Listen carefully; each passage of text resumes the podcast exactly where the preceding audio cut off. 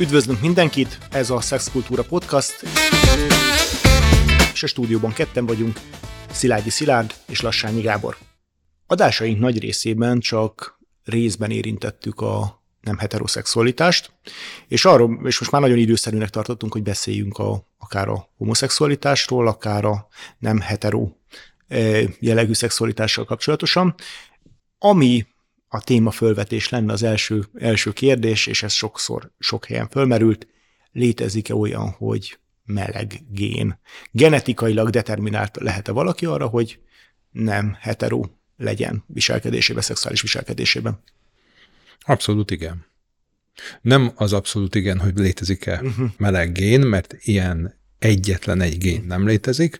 Olyan van, hogy születésekor és legtöbben így vagyunk ezzel, hogy születésünkkor determinált a szexuális érdeklődésünk. Uh-huh. Ez két dologból áll össze, és még mielőtt ebbe belemegyünk, érdemes tisztázni valamit. Többségünk férfi-nő, ez jelenti a mi nemünket. A nemi irányultságunk azt érdemes inkább úgy nézni, hogy nem homo vagy heteroszexualitás, hanem a nemi irányultságunk az, hogy minket a férfiak izgatnak jobban, vagy a nők izgatnak minket jobban. Tehát a nemi irányultság az nem az azonos nem iránti vonzalom, vagy az ellenkező nem iránti mozgalom. A nemi eh, irányultság az azt jelenti, hogy én a férfiakat kedvelem jobban, vagy a nőket kedvelem jobban, akkor egy jobban szétszálazható történet. Abszolút, és ez inkább egy skála, ami, ami, ami valahol el, el tud helyezkedni az egy Majd erre beszélünk majd. A harmadik dolog az a nemi viselkedést. Ezek mind függetlenek egymástól. Tehát az én nemem, a nemi orientációm és a nemi viselkedésem az teljesen különbözhet egymástól. Tehát vannak olyan gének, amik hajlamosítanak arra, hogy nekem inkább a férfiak, vagy inkább a nők tetszenek. Ez az egyik. A másik, a méhen belül megélt hormonális változások igazoltan hatással vannak arra, hogy nekem melyik nem fog jobban tetszeni. Uh-huh. Magyarul a születésem pillanatában már majdnem determinált az, hogy számomra melyik nem lesz a szexuálisan vonzóbb. Uh-huh. Nyilván van egy szociális hatás is. De ezt picit úgy kell elképzelni, hogy jelentős részben az determinálja a mi szexuális irányultságunkat, uh-huh. hogy mi születésünkkor nagyjából mit hozunk magunkkal. Uh-huh. Igen, és de ez hogy jön össze azzal, ugye azzal a, azzal a képpel, amit már korábbi adásainkban is ö, beszéltünk, hogy alapvetően egy gyerek egy kicsit, mintha akár szexuális viselkedéssel, akár, akár emberi viselkedésekben szinte minden tanul. Tehát, mint, mint, hogyha, mint hogyha egy picit egy üres táblán... A szexuális viselkedésünk az más, mint a szexuális irányultság. Persze. Tehát, hogy van, egy, van egyfajta determinált érdeklődésünk, Igen. de nyilván egy csomó mindent ott látunk, ott tanulunk egyáltalán egy másik emberrel való interakciót. Uh-huh. A születésünk kor, hogy nyilván vannak születés előtti már bizonyos fajta hatások, amik érnek minket. A szexuális viselkedésünk az tanult. Uh-huh. A szexuális irányultságunknak uh-huh. jelentős része hozott. Uh-huh. Uh-huh. Uh-huh. Akkor egy kicsit beszéljünk arról, hogy gyakorlatilag, ha valaki, valakinek van egy ilyen valami fajta determináltsága, vagy hát egy ilyen, egy ilyen dolog, mir, mik hatnak rá az utána, születés után erre? Mik formálják ezt? Mik, mik határozzák meg azt, hogy mondjuk milyenné válik felnőtt korára?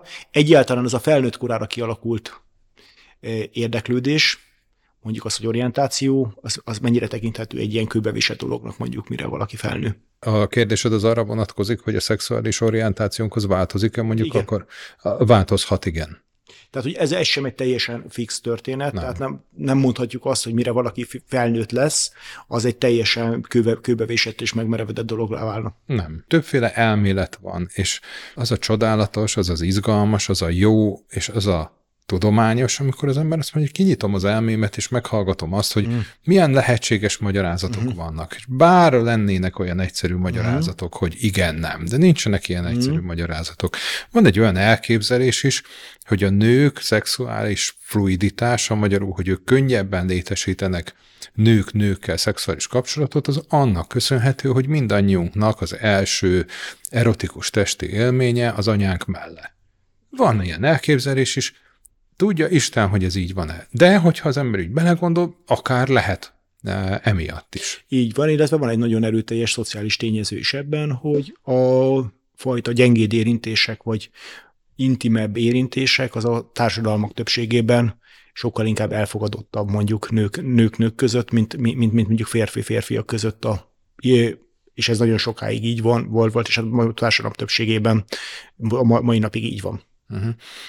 Azt hiszem, hogy egy dologgal adósok maradtunk még, az elején ki kellett volna mondjuk, de akkor mondjuk ki most, hogy az azonos neműek iránti eh, szexuális érdeklődés az teljesen normális. Sőt, pont. hát bármilyen, bármilyen nemű felnőtt ember iránt való szexuális érdeklődés, ez, ez, ez egy teljesen dolog. normális dolog, akár, akár, akár, akár, akár, akár milyen módon is.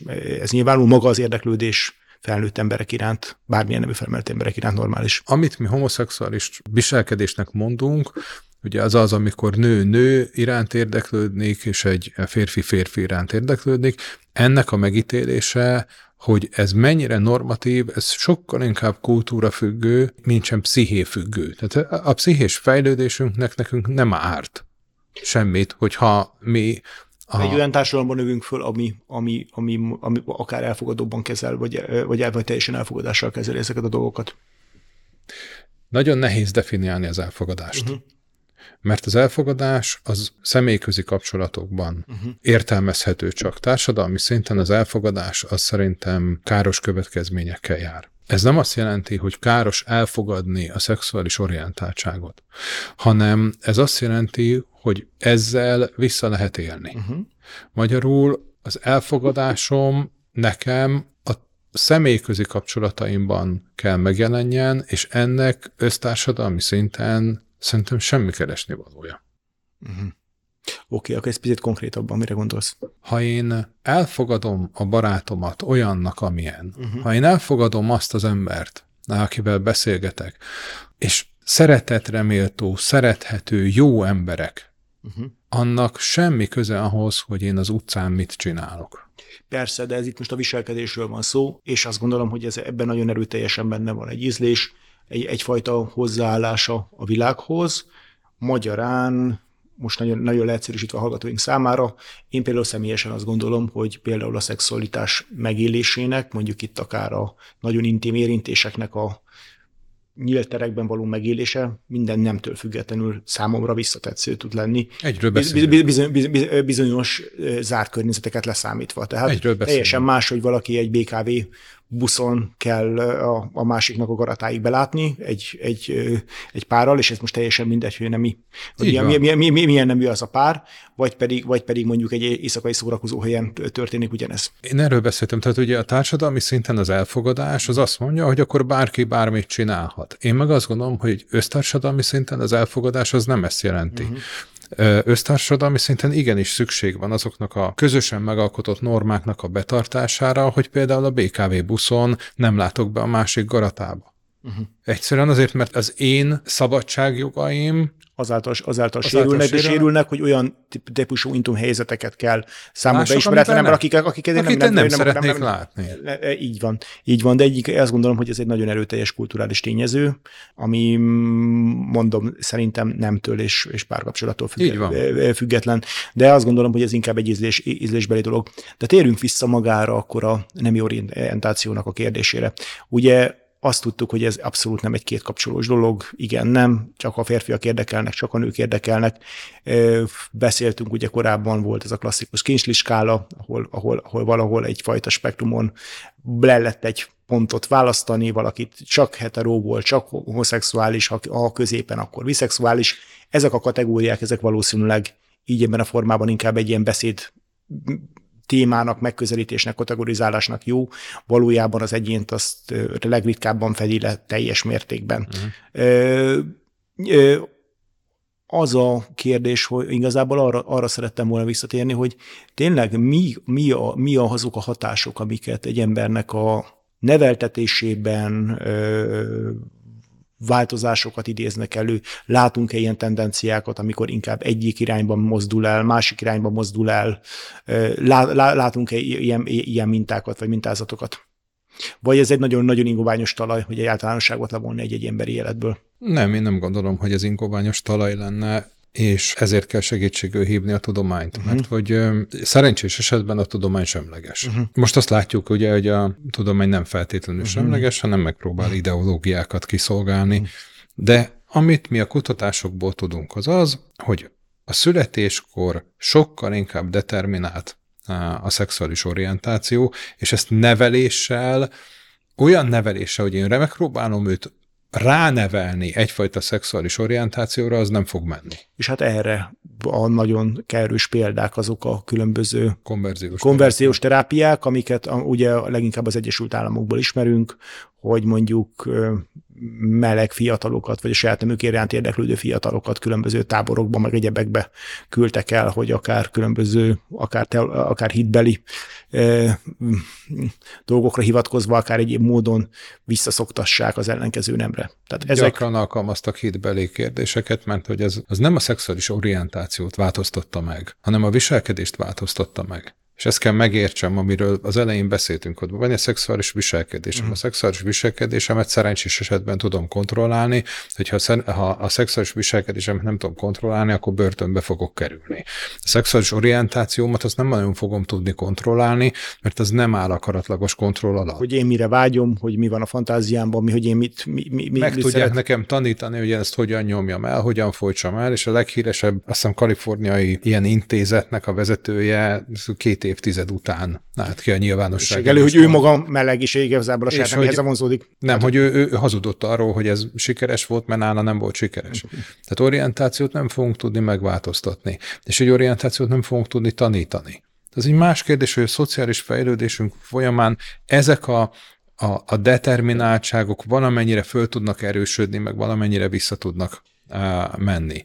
Valószínűleg akiknek úgymond segített ez, és ez a segítetted, az hatalmas idézőjelben raktuk, azok olyan emberek voltak, akiknek alapvetően ez a spektrumon valahol inkább középtájon helyezkedtek el. És, igen, amit és mond, volt... igen, bocsánat, hogy a szabad de az, amit te mondasz, hogy értsék a hallgatók, tehát Alfred Kinsey azt mondta, hogy vannak alapvetően a társadalom többsége vagy heteroszexuális, vagy homoszexuális. Hmm. És a kettő között van egy olyan, hogy vannak heteroszexuálisok, akiknek időnként igénye van hmm. homoszexuális kapcsolatra, vannak olyan heteroszexuálisok, akiknek gyakrabban van szüksége hmm. homoszexuális kapcsolatra, és a másik oldalról vannak olyan homoszexuálisok, akiknek időnként Igen. van szüksége heteroszexuális Tehát, hogy ez nem egy, amit te is mondtál, hogy ez nem egy ilyen eh, kétállású kapcsoló, vagy háromállású kapcsoló, hanem ez egy fluid dolog, és ráadásul felnőtt korban is változhat.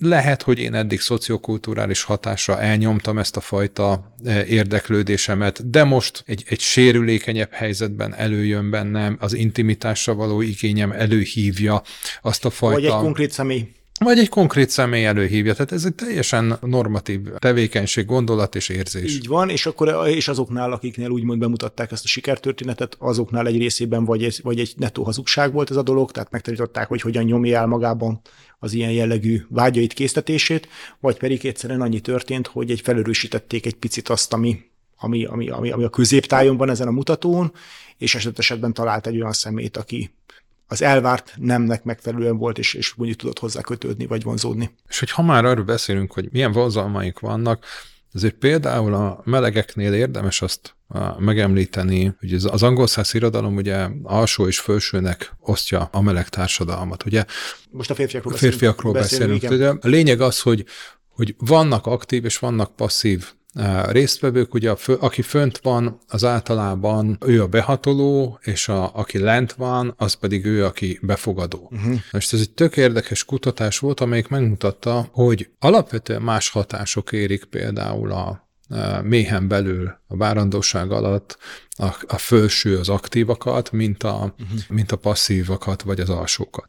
Tehát azt lehet látni, hogy például az alsók között sokkal gyakoribb a másodszülött, uh-huh. vagy harmadszülött uh-huh. fiú, míg a, az aktív, vagy a, vagy a felső pozícióban lévőben, meg gyakoribb az első, Igen. első szülött. Igen. Például van egy olyan elképzelés, amelyik azt mondja, hogy a nő, az anya immunrendszere eh, lesz az, amelyik befolyásolja ezt a fajta, De érdekes. Eh, ezt a fajta fejlődést, mert hogy az első várandóság alatt jobban kitett eh, a férfi hormonoknak, és utána fogja ezt a szervezete megtanulni, és egy alacsonyabb férfi hormon szint fog termelődni már a második várandóság során. Tehát, hogy azért mondom, hogy ez egy sokkal komplexebb igen. dolog, mint, amit, mint amire igen nemmel lehet persze, válaszolni. Persze. De a, egyébként azért az fontos elmondanunk, hogy ezek nagyon sztereotipizált kategóriák, és hiszen és az enyének között azért nagyon sokfajta egyéb viselkedés is lehet. Ezek inkább párkapcsolati vagy akár szexuális dinamikákat fejeznek ki, azzal együtt, hogy vannak, akik csak az egyik póluson állnak, például a férfiaknál meleg, meleg közösségben létezik az uni kategória, aki tulajdonképpen mind a kettő, uh-huh. és tud, vagy van, aki helyzetileg igen, van, igen, igen. sőt olyan interjút is hallottam a közelmúltban, hogy ahol, aki például azt mondta el, hogy ahol érzelmileg be tudott vonódni, ő például csak akkor volt batom, vagy alsó, alsó szerepben, előtte mindig fel, felső szerepbe volt, de, de azzal a szerelmével, azzal tudott a, a másik oldalt is, is, is megtapasztalni, és hát nőknél ez még inkább finomabb, és nagyon sokfajta egyéb kategória is létezhet, vagy akik egyszer nem akarják definiálni magukat ebből a szempontból, a konkrét szexuális megélések szempontjából. Igen, a, a kutatások, amiket uh-huh. ismerünk, azok óhatatlanul valamilyen kategóriába Igen. próbálják besorolni, hogy, hogy, uh-huh. hogy ezt mi uh-huh. valamilyen módon meg uh-huh. tudjuk fogni. Tehát hogy még egy picit így visszatérve arra, hogy mennyire determinált biológiailag. Ugye az egypetéjű ikreknél a, a, a, az azonos nem iránti orientáció a szignifikánsabb, magasabb, mint például a nem egypetéjűknek. Tehát, hogy így nem tudjuk Tehát, hogyha ugye egy ikerpár, pár, pár, párba, az egypetéjű egy... ikerpárnál azt lehet mondani, hogy nagyobb valószínűséggel lesz mind a kettő. Azonos nemi orientációjú, mint a nem egypetéjüknek. Tehát ugye itt van az, amire azt lehet mondani, hogy, hogy igenis köze van ahhoz, hogy én mit hozok magammal. Uh-huh. Tehát ez egy, ez egy fontos bizonyítéka annak, hogy a homoszexualitás, bár ugye végig kerültük ezt a kifejezést, mert azt gondolom, hogy ez nagyon leegyszerűsíti ezt, tehát hogy egy, férfi férfi iránti vágya, egy nő, nő nemű ember nő iránti vágya, az genetikailag is valamiféleképpen kódolt. Ugye férfiként általában férfiakról beszélünk, de ott vannak a nők, akik például az előző adásban is említett életközepi válság eh, során, vagy akár a menopauza során elkezdenek felszabadulni, és elkezdenek például érdeklődni az azonos nemű partner, tehát a női partnerek iránt. És nem egy ilyen esettel találkoztam, amikor amikor ilyen 40 éves kor környékén, 40-50 éves kor környékén és megint az a kérdés, hogy vajon ez hormonális változás? Én nem gondolom, hogy ez hormonális változás lenne, hanem amiről a szexuális fejlődés során beszéltünk, hogy 17-18 éves korban talán lehet, hogy azért magasabb a szexuális vágy, uh-huh. mert ott kevesebb elvárásnak kell megfelelni. 40-50 éves nőnél is vagy 40-50 éves férfinál is, amikor elkezd érdeklődni mondjuk a férfiak vagy a nők iránt, elképzelhető, hogy ennek a hátterében is az áll, hogy már nem annyira fontosak azok a társadalmi elvárások, amiknek eddig meg akart felelni. Igen. Visszatérve még egy néhány olyan sztereotípiára, amiről azért így hallani mi az igaz például abból? Tehát vannak-e pontosan tudományosan megalapozott kutatások mondjuk azzal kapcsolatosan, hogy bár genetikailag ugye van egyfajta determináltság, de mégis van egy neveltetési hatás mondjuk gyerekkorban, egyebekbe, hogy például egyszülős anya, anya által nevelt fiúknál, férfiaknál nagyobb százalékban van a saját nemű iránt érdeklődő személyek. Ez, ez, ez, ez, erről tudunk valamit, vagy ezek inkább ilyen sztereotípiák? Én azt gondolom, hogy ez nem igazolt. Uh-huh. Ez, hogy mennyire ná, nem lehet ránevelni valakit arra, hogy ő más eh, nemi orientációjú, vagy akár más nemű legyen. Uh-huh. Amikor beszélgetek eh, emberekkel, akkor kiderül, hogy a gyerekkori fájdalmainak, elhanyagoltságának egy bizonyos része abból adódik, hogy más nemű gyermeket vártak. Uh-huh. És van olyan, akit beöltöztettek eh, mondjuk lánynak, uh-huh. férfiként. Vagy fordítva inkább. Igen, csak az kevésbé volt látványos. Uh-huh. Tehát egy férfiként, amikor valaki megmutat egy olyan képet, ami nő lányruhában van, az egy nagyon erős befolyás volt arra, hogy ő miképpen lássa magát, de ez nem változtatott az ő szexuális orientációján. Uh-huh. Tehát ezt kell érteni, hogy nem tudok valakit ránevelni arra, hogy ő miképpen vonzódjon egy másik nem iránt. De itt a férfiaknál, még egy picit visszatérve, ugye a sztereotípiákra, ugye az van, hogy a melegek azok ilyen nőiesek, uh-huh. lágyak, meg hát nem. A melegek között van ilyen is, meg olyan is. Az, amiről az előbb beszéltünk, hogy az, a, a, az alsó vagy a passzív befogadók között több a, a, a, a lágy, jellegű, jellegű az egy dolog, de az aktívak között, a felsők között nagyon erős maszkulin megjelenések vannak. És a kutatások érdekes módon azt mutatták, hogy hogy a szélső értékek jellemzőek inkább a melegekre, a középső tartomány az meg a heteróké. Tehát, hogy a, a, ez, ez egy ilyen nagyon érdekes Tehát a legmacsúbbak, leg, leg, leg férfiasabb viselkedésűek, sokszor melegek. Igen. Aha, é. És valahol a középtartományban van, van, vannak, vannak azok, heteró. akik elsősorban az, az, Igen, az übermaszkulinok jelentős részben inkább a, a homoszexuálisok közül kerülnek ki. Összefoglalva akkor azt még egyszer hangsúlyozzuk, hogy a nemi orientáció, bármifajta felnőtt ember iránt érzett vonzalom, az teljesen normális, és rendben van, akár az, hogy több, többfajta emberhez vonzódjon az ember, vagy akár ez egy nagyon egyfa, egy, egyfajta legyen, úgyhogy az igazából a fontos az a fajta önazonosság, az, hogy ezt az ember egészségesen, harmonikusan tudja megélni az életében. Köszönjük szépen, ez volt a Mai Szexkultúra Podcast, és hogyha kérdésetek van, és ha kérdésetek van, véleményetek van, esetleg témaötletet javasolnátok, akkor keressetek minket az Instagramon, a Facebookon, vagy pedig e-mailben. Köszönjük szépen a figyelmet!